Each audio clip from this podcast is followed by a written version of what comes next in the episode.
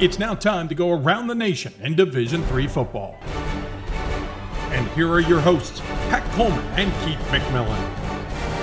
Thanks, Dave, and welcome back to the podcast, everyone. We appreciate you downloading us and giving us a listen as we talk about Week Three of the 2015 Division Three football season. This is the Around the Nation podcast for September 21st, 2015.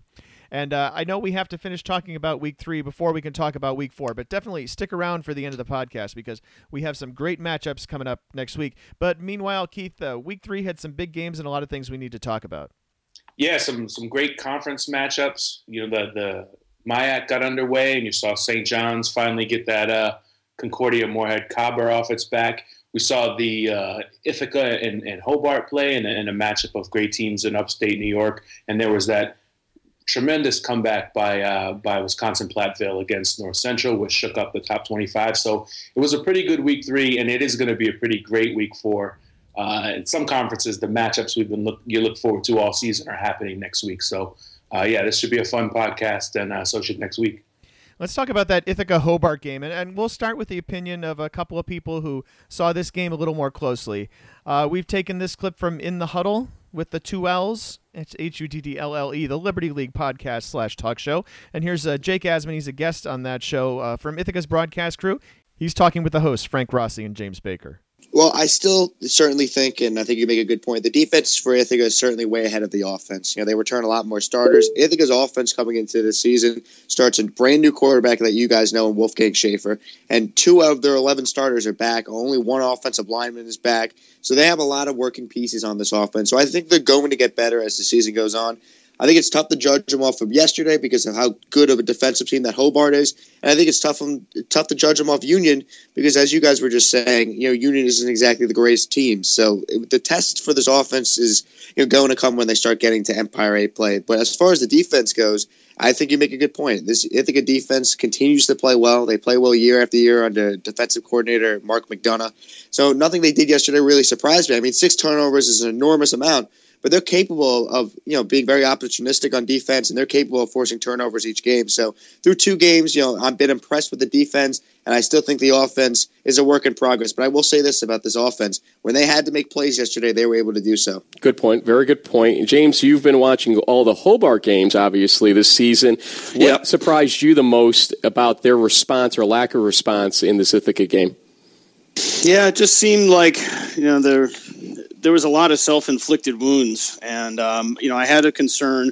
You know, number one, when I heard that Shane Sweeney was out due to a shoulder in- injury, um, Tom Sadesky, who was a a D2 quarterback at Stonehill College in Massachusetts, you know, is a solid pocket passer. But the the one knock against him, if you look at his stats at Stonehill, is he threw a lot of interceptions. Um, I'm not going to put you know all the interception sort of fault on Sadesky. I think his offensive line uh, didn't quite step up to the challenge, and, and the Ithaca pressure uh, definitely got to them. Um, but yeah, it just never really seemed like Hobart could make that that one play. There were a couple of drop passes that Brandon Shed might have been able to haul in, but you got to credit Ithaca's defense. Their their secondary play was excellent. They really covered uh, the Statesmen receivers well took away the running game, which you know has been Hobart's bread and butter for years. This is the second week in a row now that Hobart hasn't rushed for 100 yards. And you know, if you look back about eight seasons, that's only happened about eight times. So um, definitely some red flags with the Hobart offensive line but yeah, I mean, got to give the defense credit. They hung in there. They played tough. I think they held Ithaca to 204 total yards. The, the Bombers were only three of 15 on third down. And, and, honestly, I mean, this game probably could have been like a 49 to six, um, you know, game if the defense didn't play as good as they did. It sounds like it was a pretty rough defensive game overall. You know, they mentioned the uh, the the 204 total yards for Ithaca. Hobart had just 159, the six turnovers. Certainly hard to, to win any kind of game um, with the six turnovers. Neither quarterback had much success passing. So I, I, think, you know, for us from a national perspective, from the bird's eye view, we were so excited to, to see this game because we didn't have any idea who was going to be strong out of the Empire Eight, and we kind of have a little bit better idea now. And you also wonder, just with so so much talent uh, so much individual talent leaving Hobart last season with uh, with, with Ali Marpet, with um, Tyree Coleman, and uh, and DeAndre Smith. With those guys being gone, how much um, you know they would have back. So I, I, think for us, you know, once you step back from the, the ugliness or the defensive struggle that this game was, it was it was a good result to see because it gives us a little bit of sense of who's going to be strong in upstate New York this year. Yeah, I guess so. Um, and you know, knowing that Hobart's not playing with its uh, first string quarterback in that game makes a little bit of difference in my mind. Uh, but one of the things that I'm just trying to keep in mind out of that is uh, I'm just trying not to get too high on Ithaca yet. They have a lot of tough games left. Um, you know, as uh, as Jake uh, pointed out, it's a it's a very young offense, so expect them to be a, a little inconsistent. Uh, they were handed, I mean, they were handed the ball six times, and they only got 24 points out of it. Some of that's on the Hobart defense, uh, but I think some of that's on the Ithaca offense as well. Yeah, you know, you mentioned that that schedule coming up. Uh, Ithaca turns right around and plays Alfred, who, who's looking uh, good so far, and then the schedule gets a, little easier uh, in the middle. But as we know, or as we assume right now, the Empire Eight, there aren't going to be too many easy weeks. So, uh, yeah, th- this doesn't there, there isn't anything sewn up yet, but uh, it's a that's a big early season win for the Bombers. Uh, in a week where the top three teams did what they thought they'd do, or we thought they'd do, they won by a combined total of 166 to 10. I'm going to pick out a couple of games elsewhere where ranked teams had to work a little harder. I'm thinking specifically of Wesley and of Wartburg. So for Wesley, uh, Wolverine scored 90 seconds into the game, but Christopher Newport did not go away, trailing 24 17 at the half before Wesley went on to win 44 24. Keith, if Christopher Newport, who we I think envisioned as the fifth place team in the NJAC when the season started, if they can keep that game competitive, I'm definitely liking their chances against uh, Montclair State, against Salisbury, and maybe even against Rowan, the other teams ahead of them. Yeah, I don't know about liking their chances. I think um, Christopher Newport can probably stay competitive with them, and, and we. I think that's a that would have been a fair assumption before the season. Uh, Salisbury and, Rowan looked really good on on Saturday. Montclair State not so much. So I think the NJAC is going to be pretty similar to how we're talking about the the Empire Eight. Maybe not the depth all the way down to team seven, eight, nine, but but uh, certainly five, six, seven pretty competitive teams. And uh, you know, there's going to be some games where Christopher Newport is in it. As far as Wesley, I think they they have maybe not this exact game every season early in the season, but a, game like this where they you know they they they struggle, but they're so talented that when they when they bust a game open, uh, you know they can they can struggle for two three quarters and then, and then break a game open pretty easily. So um, it's a good test, and I, I, think Christopher Newport and Wesley have played before in the past. Kelchner and, and Coach Drass are familiar with each other, so there probably wasn't a whole lot of surprise there. Uh, on the flip side, you know, you look at, at the Salisbury State Montclair State game. I guess they're not Salisbury State anymore, but um, uh, you look at you know the, the familiarity is not there necessarily between those other teams, and uh, and that's why we'll see some some wacky NJAC results this year. And then uh, you know Christopher Newport, Wesley, Frostburg State, those teams are all familiar with each other.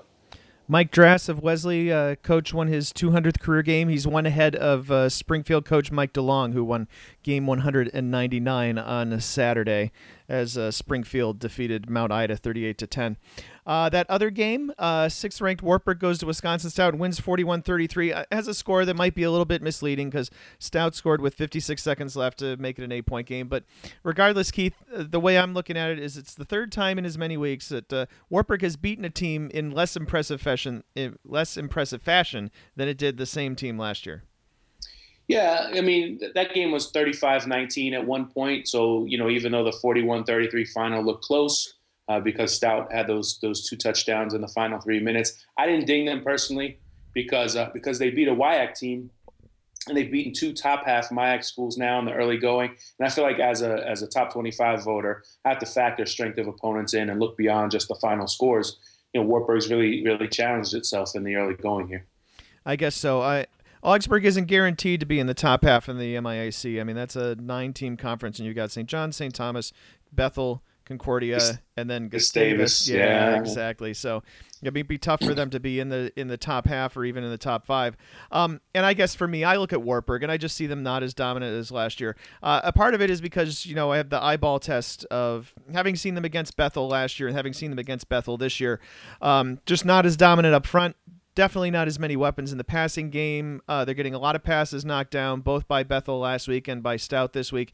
Still good enough to win the Iowa Conference, but you know when you get up to you know number five, number six, number seven in the uh, rankings, I'm looking for a team that's going to make a deep playoff run, and I don't have that. Uh, I don't have that feeling about Wartburg right now. Yeah, but but at the same time, they're beating teams, solid teams from solid conferences. You know, and, and they're they're they've got contemporaries in the poll that haven't played one team as good as the, the worst team they've played. So, yep, no doubt there. Definitely have uh definitely have that going for him. Let's uh, move on to game balls. And I'm to go to that uh, Loras Augustana game where there are a ton of possibilities for game balls. And I'm to pull out Nick Schulte. This is the guy who was the third string quarterback when camp started. And now his name is in the Duhawks record book for passing yards, completions, and passing touchdowns as he went 47 for 64 for 588 yards and six TDs in Loras's 56 to 52 win versus Augustana. Uh, I think the main thing is just getting it out distributed to the athletes. I mean, by no means am I the best player on the team, obviously, with the, with the depth chart. But, I mean, we have phenomenal guys. You can go down all these guys receiving uh, the ball that I can rely on them for everything. So just being able to get it and then chuck it out to them, let them go and make play, their own plays, I think that's the main thing. By the way, that's the first post game interview clip uh, that we've ever uh, taken using Periscope. So thanks to the Loras Athletic Department and Jim Naparsek, the sports information director, for doing that stuff. That's great. I have to say too, Keith, uh, even though Loras has only one win so far, this is a, there's an excitement that this program has definitely lacked in previous years, and uh, putting up these kind of offensive numbers can certainly do that. Yeah, it feels like that's that's kind of spreading throughout the Midwest. Like every you know Albion touched Augustana, now Augustana touched Loras, and Loras played a crazy game against uh, Stout. So we, we, were seeing a lot of a lot of big numbers really uh, throughout the Midwest, and uh, it, is pretty exciting. For my game ball, I'll stay in the mid. Can we do we do we call Wisconsin Midwest? Don't you have a thing about that? Yeah, you're good with that. I'm okay. Okay, I thought it was like like the Upper Midwest doesn't want to be known as the Midwest, or maybe it's Ohio that doesn't call itself the Midwest. Anyway, um, tangent. I, I give my game ball to the uh, to the entire um, Wisconsin Platteville squad. You know, I sympathize with North Central because I've been on both sides of games like that, and I think if you watch or cover football long enough, you see that game happen from time to time. That game meaning the one where one team either dominates or otherwise builds a big lead, and then the trailing team puts on a frantic rally, and once that boulder starts rolling down the hill, there's no stopping it. The Pioneers were the boulder on Saturday, but not before falling behind 28 7 to the visiting Cardinals early in the fourth quarter. Platteville's next drive nearly stalled on fourth and six, but a roughing the passer penalty kept it alive, and from there it was on. There was also a third and 46 after two sacks and a 15 yard penalty that Platteville converted with a penalty that came with an automatic first down.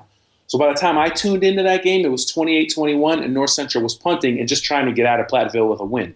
You probably know what happened from here.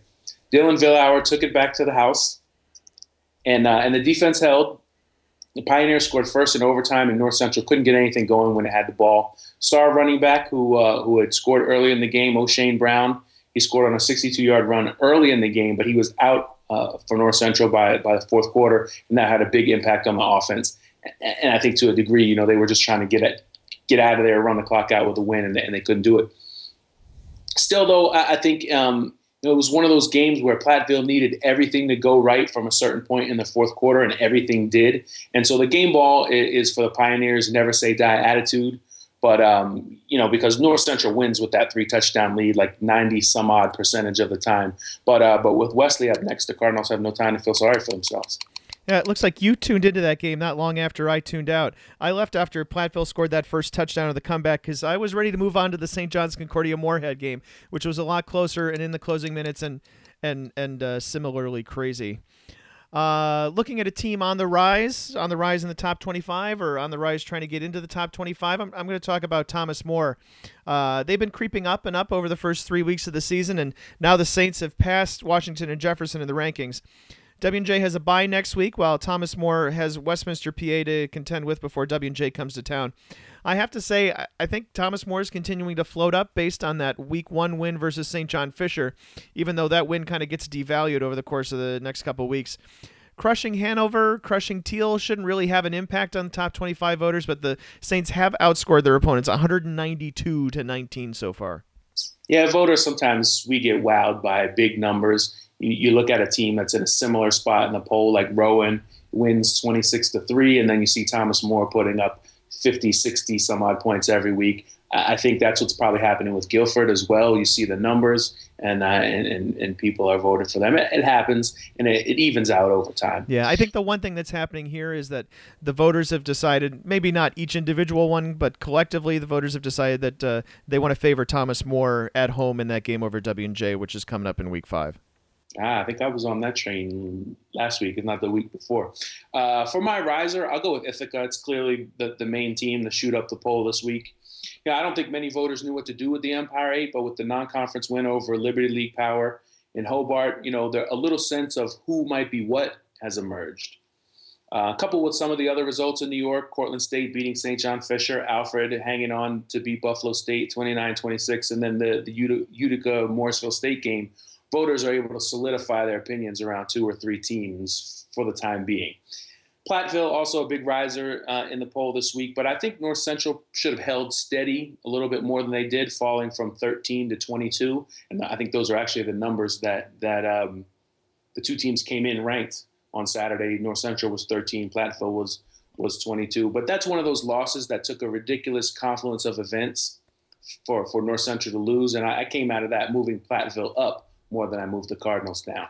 Yeah, and I suspect a lot of voters uh, did maybe not the opposite, but I suspect a lot of voters had both Platteville and North Central on their ballot. Probably also both had Ithaca and Hobart on their ballot, and probably just flopped them. And you know that's certainly one way to do it maybe not necessarily the best way. Um, so uh, you know that's uh, that's how some teams might have uh, fallen a little bit further. Also, you know, not a lot of other teams lost, so there's not as much shakeup in the bottom half of the poll, and there's been no shakeup in the top half of the poll. When we talk about teams taking a fall, which we'll hear in a second. Uh, we're talking about teams maybe that have just lost a few points here and there. So trying to avoid the obvious responses and teams that'll take a fall. But digging into the vote totals, you can see that uh, although John Carroll keeps winning and has remained in the number 10 spot for the past few weeks, their voters' support continues to erode. They've lost 25 points in the poll over the last two weeks which is the same as if every single voter had dropped the Blue Streaks one spot on their ballot. You might ask why, since they keep winning, but they're not the only team that wins on any given Saturday. And if a team doesn't win in a way that kind of lives up to the voters' expectations, there's a good chance they could get moved around. Our voters are very good at that, and I, I think that's why our poll is better than the coaches' poll, especially as you get later in the season. Yeah, I really can't emphasize this enough. I'm sure I've trotted this stat out a number of times over the years but you got 247 teams in D3, so you're twice the size of of Division One. People are that follow both divisions are used to top 25 being, you know, a certain level of quality. Well, ours is like a top 12 and a half in, in D1. You really have to be good. Um, and we're comparing elite teams with other elite teams, and so you know you're you have you're within your rights as a voter to, to take issue with Wartburg not blowing teams out, with John Carroll not necessarily blowing teams out. I, I happen to think both of them have played some pretty good competition at this point.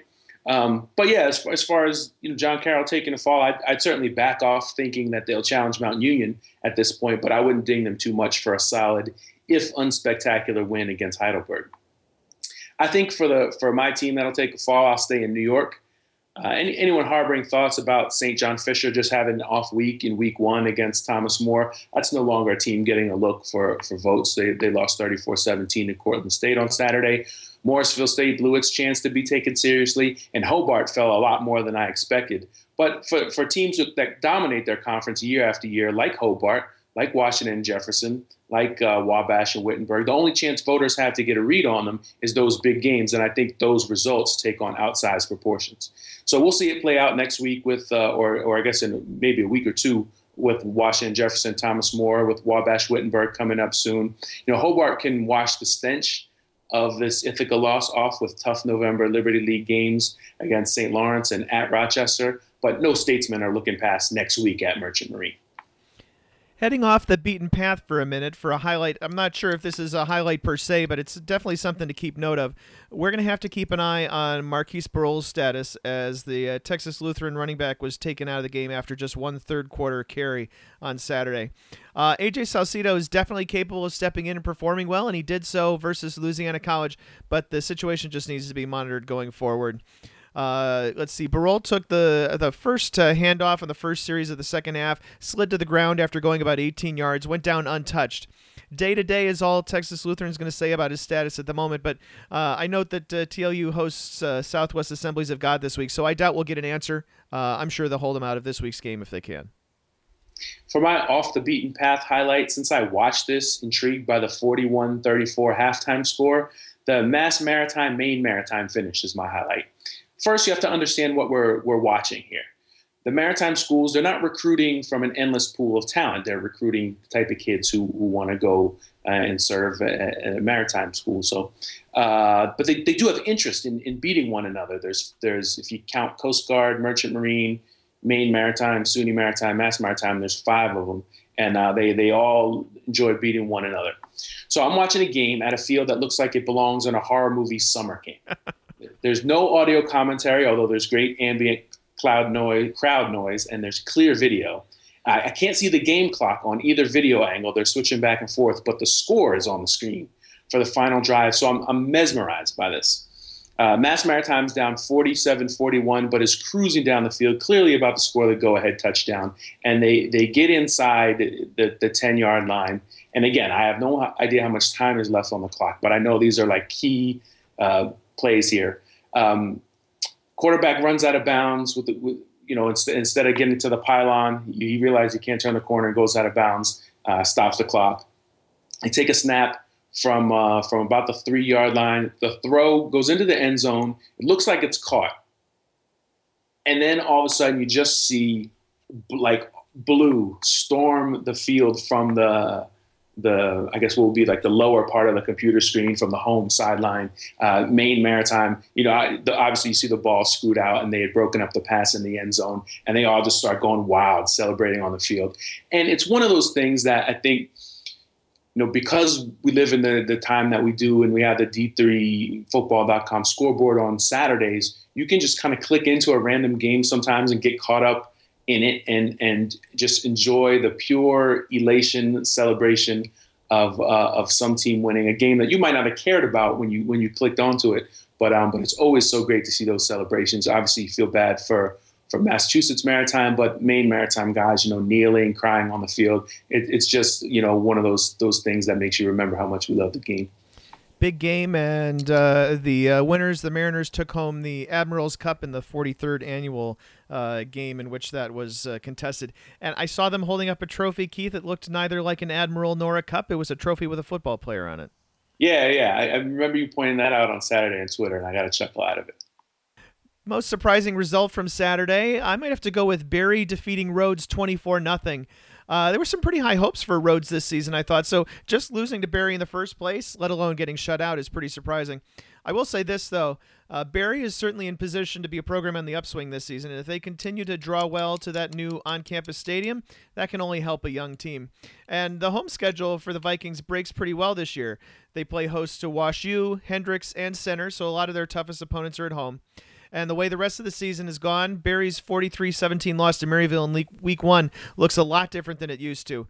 Berry looks a, looks a little better, and Maryville looks a lot better. For my most surprising result, uh, I'll say Salisbury and Montclair State. You know, they played very similar games in close week one losses.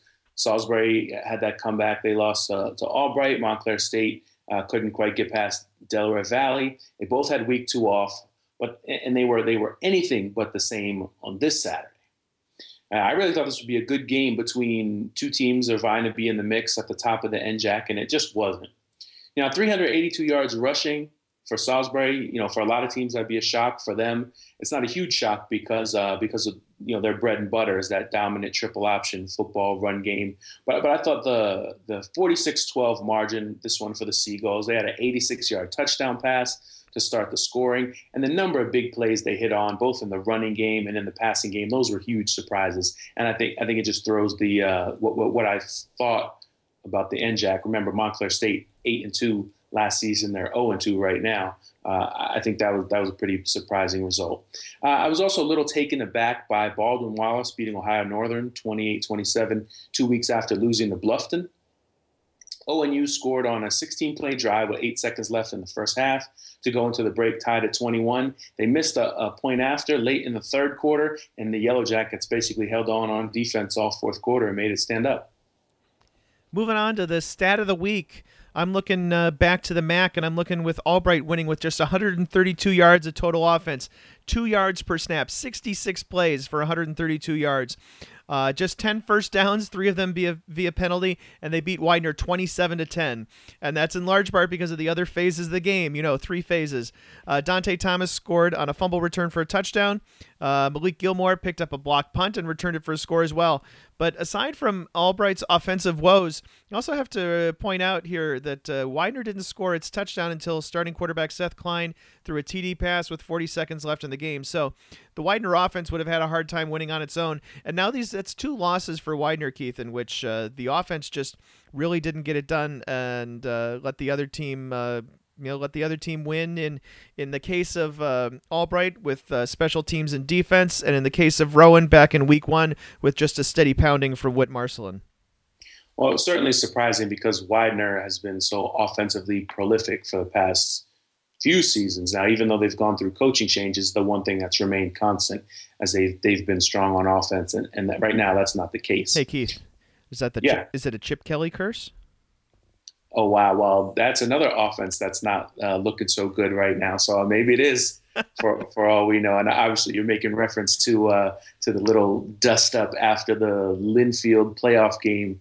Uh, with Oregon and Pennsylvania connections uh, all over the place with that one. Uh, go listen to our old podcast if you don't get the get the joke. Dust up. That's a good good good term for it. Dust up. You know, for my stats of the week, you know, I, I can't really settle on one. Do I need to start the timer on this one? I don't think it's quite that bad, but you know, I am going to highlight a couple of games that weren't all that competitive. The the three independents, you know, D three has has coalesced into pretty much all conferences now, and we're down to just three independents. But on Saturday, they lost 66-3, 61-0, and 65-0. That's 192 to three, if my math is correct, and you're scoring at home. At halftime of those games, though, the scores were 42 3, 54 0, and 31 nothing. And that's uh, Whitewater beating Finlandia, uh, Rochester beating Alfred State, and Central playing Maranatha Baptist. You know, I thought for a minute about what, what this means for D3. And I don't think it really makes a statement about teams and conferences being stronger than independents. Um, but but maybe it's this is the, the flip side of something that we advocate for regularly on the podcast. We love to see Ithaca and Hobart meet or North Central and Platteville. You know, and it's important for teams to play someone on their levels. And and for every team that can play with a top team and, and doesn't do that and they duck them, you know, that leads to games like these that, that we had on Saturday. Now, we can't knock Whitewater, Rochester Central for playing Finlandia, Alfred State, or Maranatha Baptist because a 10th game is better than no game. But, uh, you know, it's hard for independents to find games, especially now that, that 244 of the D3 schools are, are all conferenced up. And so I think it just says something about having teams having a responsibility to play teams on their level or, or maybe a little bit better. I mean, look at the school's Wartburg schedules. Look at Buena Vista or Bethany playing Mount Union. Look at what Thomas More and St. John Fisher did. You know, some of those games still end up as blowouts, but but I don't know if games that are 54-0 at halftime, as, as Rochester and Alfred State were, yeah, I don't know if that's fun for anyone. You know, could could Rochester have foreseen that when it took the game? Who knows? But I just think there's a flip side to the teams that do schedule the toughest opponents they can find, and it's these mismatches. I got two other quick stats. If, if, if there were a timer going, I guess I'd be I'd be running out of time. But these these ones are fast. Uh, Mount Union allowed just 69 yards on 50 plays against Muskingum, and uh, and Rowan 41 minutes 21 seconds time of possession in their 26-3 win over William Paterson. Think about both those numbers for a second those three independents, uh, they came into the season ranked number 236, number 246, and number 247. So um, it, it's hard to find an opponent that's on that level, but I know that uh, oh, they'll almost have a complete round robin, and uh, Finlandia and Maranatha Baptist will play a home and home. As you said, it's tough to find those games, especially in October and November, once everybody's in their conference schedule. Um, we're going to move on to the uh, best and worst predictions of uh, from Triple Take. This is where we um, where we take our medicine for what we uh, predicted that was uh, wasn't so great, and then we'll talk about what we did do well. Uh, but the worst prediction, I have to start with Keith picking a game that didn't even take place. Um, Pacific Lutheran did not get its first win this uh, this week because it didn't play. Um, none of us hit on our top 25 upset prediction, but uh, not for lack of trying. Concordia Moorhead had two offensive penalties called on the last three plays to sink their last ditch efforts at taking down eighth ranked St. John's. Uh, John Carroll took a while to put Heidelberg away, and Centre beat Wash U by 10, but they didn't beat them by 30, which is uh, how they did uh, when those two, two those two teams met last year. Yeah, I, I don't know how that happens where you pick a game that, that isn't being played, although amazingly in triple take history, that's not the first time that's happened. it isn't. um, but I, I, think I got so excited about ha- having a um, a team that I that I thought was going to bounce back. And, you know, I kind of didn't realize they have to bounce back this particular week, you know, or else it doesn't make it such a good uh, such a good pick. It was imagine really... my imagine my surprise Saturday on the scoreboard when Trinity, Texas had a score up there, but they weren't playing Pacific Lutheran. It was a really clever pick. You're just uh, a little ahead of your time. That's uh, well, that's my story. Then I'll stick to that. You definitely hit on the game of the week, though. I mean, you picked uh, North Central at Wisconsin Platteville.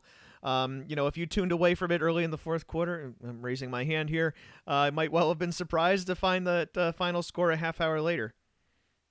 Yeah, it was such a you know one of those comebacks that just happened in in I don't know ten I don't know how much real real time it was like probably thirty minutes maybe, but it was you know it, it's one of those games. Once that ball starts rolling, it, it just happens, and, and North Central just couldn't get out of there quickly enough, and un, un, literally they could not end the game quickly enough, and that's how they ended up losing.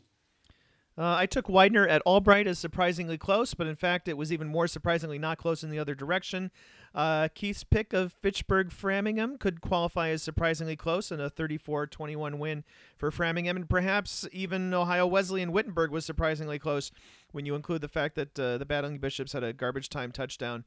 Uh, Ryan also predicted that Capital would get its first win and that Muhlenberg would bounce back from last week's loss uh, against McDaniel. I, I'm, I'm not. I, if we were giving out points, I'd give a half point for that.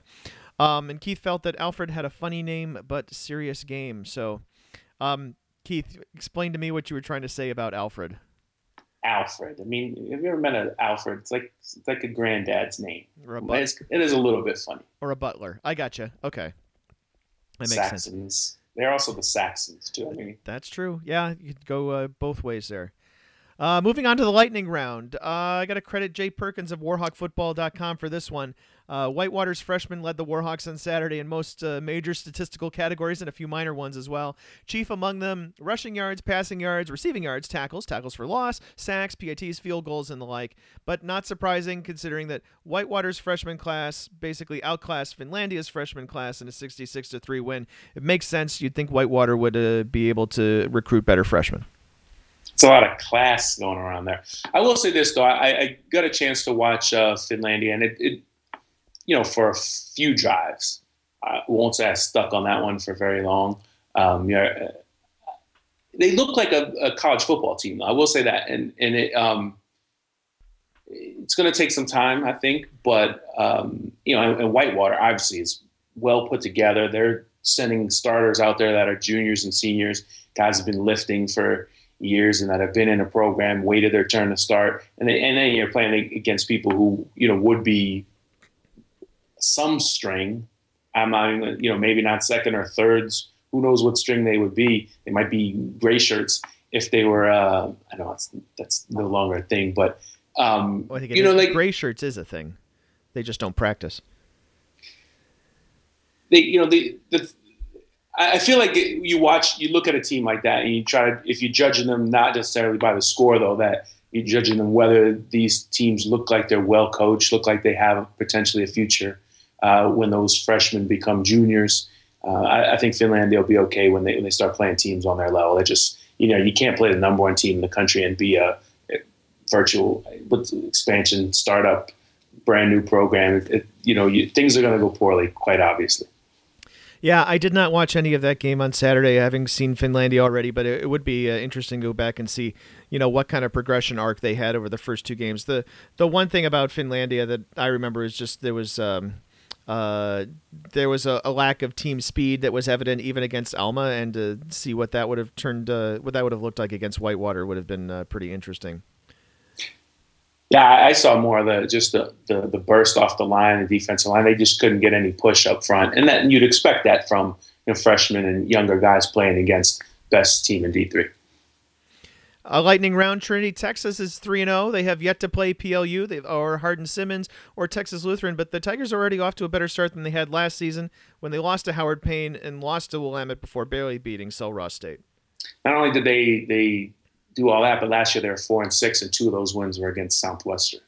Yeah, fair point. And they do play Southwestern twice this year and Austin College twice this year. Uh, and I believe coming up in the future, because the SCAC has just four football programs, they're going to be playing a double round robin all the way through. So, yeah, they're playing Southwestern twice and they're playing Austin twice, but they're not playing Texas Lutheran twice right now.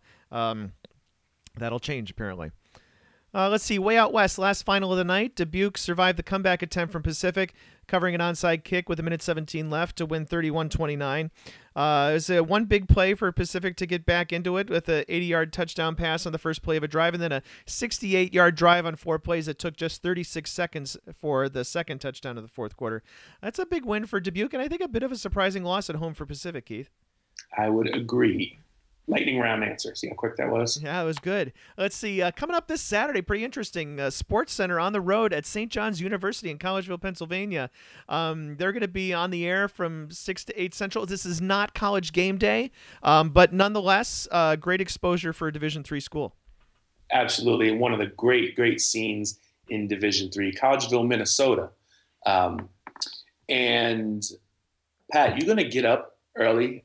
Are you going to go out there and be in in Collegeville at 6 a.m. Central Time? If I had to be there at 6 a.m. Central, I would be leaving the house about 4:30.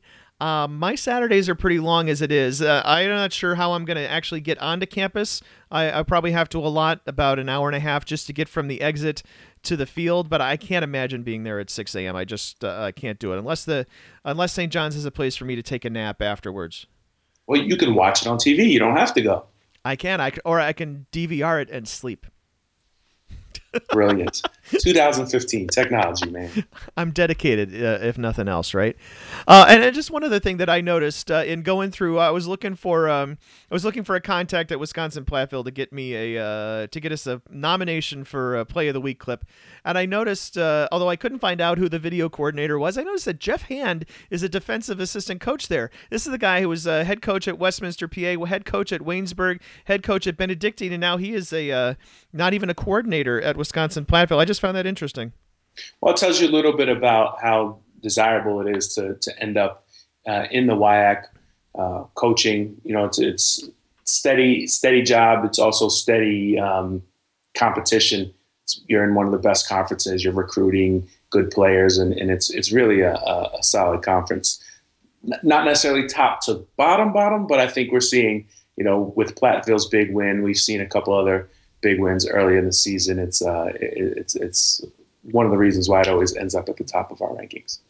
Looking ahead to week four, we start week four with a Thursday night game, one that we've waited a long time for between one of the top teams in Division Three, or in this case, the top team in Division Three, and what is expected to be the top team in the NAIA, as Wisconsin Whitewater travels to Morningside. Uh, I haven't seen an NAIA poll, but that's the uh, expectation. Marion of Indiana lost to Robert Morris of Chicago. If you pay attention to Division Three scores, you'll find that uh, name familiar. Uh, mm-hmm. And uh, so, expecting a, a, new number one this week. Uh, Morningside started the season with just as impressive a beginning as Whitewater has, as the Mustangs are three and zero. Oh. They've outscored opponents by an average of seventy-one to nine. I'll be heading down to the game because it's only a little over four hours from Minneapolis. And Keith, um, well, I'd love to see Whitewater win this game, and I'm allowed to root for the D3 team against a non D3 team. Uh, I have a little trepidation because Whitewater hasn't really been tested yet, and there's all that changeover from last season to contend with, along with the 24 scholarships. I guess what I'm trying to say is I really wish it had been last year's Warhawk team in this position. Yeah, sure. There's there's no Jake Kumerow. They're they're less experienced at quarterback, but I think the things that that make Whitewater what they are are still intact. And uh, yeah, they're going to have to gear it up for for this game, and they haven't had to do that against Belhaven or Finlandia.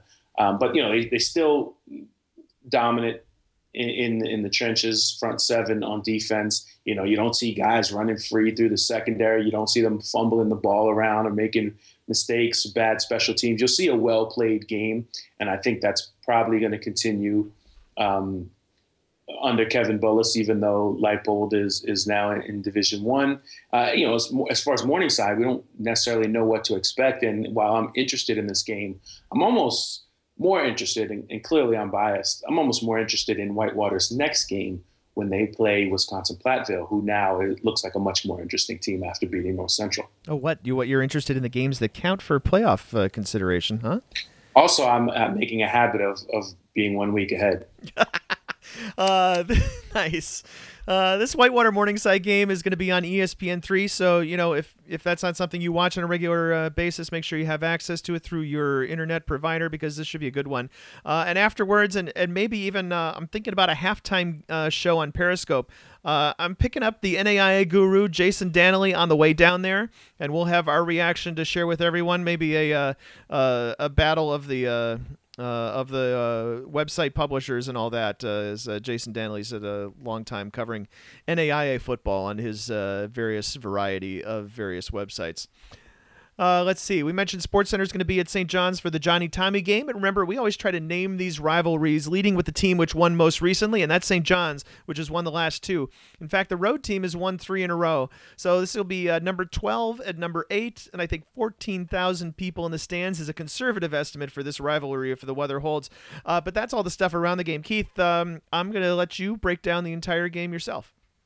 Well, I don't think I have a really great like X's and O's analysis for you. And, and I, you know, in, in a different time, I have been able to do a lot more prep work on it. But I think obviously you want to see how, um, how St. John's defense, uh, Saint, how St. Thomas defense uh, is able to stop St. John's running game. They've been certainly pretty effective, and as long as Sam Sura has been back there, um, you know they've, they've been able to, to get it done on the ground. But I mean, these these are the kind of games, and it's I, I'm trying to convey this thought without without using one of the the rivalry game cliches. But you just really can't um, predict how they'll go. They they've gone. They've been high scoring, low scoring, blowouts. They've been close games, wild finishes, and and, th- and this is just since St. Thomas has has risen back up uh, under Glenn Caruso. And, uh, and then now St. you know St. John's kind of dipped down for a year or two there, and, and now they're back up as well. So I think this is maybe the first time in a while where they're where they're both top 15 teams coming into this game, and it's such a huge game uh, early in the season. Uh, I, mean, I, you just couldn't be more excited for it, and I think it's a it's a great great pick for for Sports Center to to broadcast. Almost, I'm trying to think. You really couldn't pick a better a better place to to, to be on on a Saturday for, in D three. Yeah, I mean, uh, I was talking in another conversation. I think it's on the comments of uh, of a Facebook post about uh, the top rivalries in Division three football. There's no one overarching top rivalry in Division three football like the Hope Calvin uh, rivalry is in basketball, and that that um, title has to get kind of shared around between the Monon Bell game and Cortaca Jug and Amherst Williams, and then St. John St. Thomas is really close there as well. Uh, but part of the reason why I was killing time was I was trying to pull up some of the notes that um, that uh, Gene McGivern, the St. Thomas SID, uh, included with their story about the uh, Sports Center, uh, the Sports Center announcement. So uh, St. John's and St. Thomas first played on Thanksgiving Day in 1901. They've played 83 times in all, 63 years in a row. St. John's leads the all-time series 51 31 to 1. And there was one other thing. Oh, in the last five meetings, uh, a missed PAT kick in overtime, a missed field goal as time expired in St. Paul let the visiting stands uh, visiting fans storm the field to celebrate. It's a it's a it's a pretty good rivalry. I uh, I I have to say that. Look, I won't say it's the best rivalry in D three. And Pat, by the way, your list seemed to be leaving someone out there. I'm, I do not know who, but um, I just I left that for you. It's easy pickings, low hanging fruit. Uh, I know you're I know you're uh, talking about Guilford Greensboro, so right. Well, that clearly. Um, look, look, St. John's, St. Uh, Thomas may not be the best rivalry in D three, but it's going to be the best rivalry game that's played in Week Four of the season. That is true. I'll give it that. It's it, it definitely is that, and it'll be a good place. Like I said, I think it'll be a good show for uh, for Sports Center to be at. That'll be uh, that'll be fantastic. Yeah, I mean, it could set the attendance record. To be honest with you, I think it is the the attendance record is a also. Tommy, also, Tommy Johnny or Johnny Tommy game. I don't know. I don't know which it was then, but also, it's like 16 and change. Well, right? I yeah, I mean there isn't a record, right? There's not an official record for attendance, but that's the highest recorded one was 16 421 or something like that, which I think might have been the last time it was in Collegeville because it had been in uh, at St. Thomas two years in a row. It's either like the so that would make it the 2012 or possibly the 2011 game. Uh, so that's one other game on Saturday. Let's see. Also, uh, how about a showdown for the early lead in the North Coast Athletic Conference? Ninth ranked uh, Wabash hosts number 15 Wittenberg. Uh, Wabash has looked strong through two games in three weeks, having allowed just three points all season. Wittenberg comes in at 2 0, not looking as strong after giving up 27 to Capital and 21 to Ohio Wesleyan this week. Yeah, it goes back to that point I made earlier in the podcast. There's certain teams, games where you you know you judge fairly or unfairly as top 25 voters. At least we're going to pretty much judge uh, Wittenberg and Wabash the, the, rest of the season uh, on the result of this game. Maybe not so much Wabash because because they have the Hampden Sydney result and because they've sort of cleared the bar. I think of being a team that's just you know stuck playing North Coast teams and then has one good game every year. But but same thing. Washington Jefferson, Thomas More, and, and Wittenberg, Wabash. You, you, you pretty much judge um, put extra weight on this particular result because you know they're not going to get a challenge like this for the rest of their schedule. Oh, let's see. We have another game between ranked teams on Saturday. This one's in Naperville, Illinois. Uh, fifth ranked Wesley faces number 22 North Central. Um, you know, Keith mentioned in his rundown, O'Shane Brown uh, went out during the fourth quarter at Platteville, so his status is unclear for Saturday. But uh, you know, this is a game that was added to the schedule pretty late. Both of these teams needed a tenth game, and it's going to be a uh, that's a, a pretty good matchup to have for game number, well, game number three slash ten. You know what I mean? Look, look, and and this is what I love about both of these programs is that they didn't have to play this game. They they would you know would have been happy to, I guess, have nine, but they they said let's do this one. And now you know to be now that Wesley is in a conference, they don't have to worry about that early season loss messing with their Pool B status. You know they can they can they can take a game like this, although they always played games like this, and, and so as North, North Central, to be quite honest. Um, you can take this game even if you lose, and now North Central, you, you, think they're in trouble if they lose, right? But they still could turn around, sweep the CCIW, and they'll be fine. So obviously, they're not looking to, to lose this game. They're looking to get a really, real good test against Wesley. And I don't think we know exactly what we have in this year's Wesley team, if they're really top five or if they're living off their reputation. So, you know, you go out to, to Naperville and win, you, you've earned that top five spot. Oh wait, there's other games. Yeah, let's. Uh, how about the game that uh, could define the Centennial Conference? Uh, Muhlenberg at Johns Hopkins, uh, Montclair State at Rowan, which I thought was the oldest rivalry in the state of New Jersey, but that might be Montclair State and Trenton State TCNJ. Uh, let's see, Centre at the University of Chicago, Alfred at Ithaca, RPI at WPI, Emory and Henry at East Tennessee State, Knox at Lawrence, Whitworth at Chapman, and that oh that Trinity at PLU game. Yeah, that's this week. Well, I've already got a preview written up for that one, so um, I, am I'm, I'm excited. Uh, actually, Alfred at Ithaca again, Empire Eight, just trying to figure out where the where the chips are going to fall. Maybe we're just used to we like conferences that are nice and easy to figure out. That one isn't. Same deal with uh, with with Montclair State. Can they bounce back, or, or is Rowan that good defensively? Um, and then Muhlenberg, Johns Hopkins. You know that that's that's your up maybe your upset watch. Muhlenberg lost a game already early this year, but maybe just the, the, the strength of the Centennial is you know three or four teams deep, and, and not just Johns Hopkins. So we not only have those, there's also five games on Friday night, including Lebanon Valley at Widener, which was moved because of uh, Pope Francis's visit to the Philadelphia area, and the NESCAC gets into action finally in Week Four with a uh, full slate of five games as well. This was Around the Nation podcast number 134 for the week of September 21st, 2015. Thanks for listening and tune in for the rest of our coverage on d3football.com throughout the week. If you like our podcast, please consider rating it to help others find it. Thank you very much.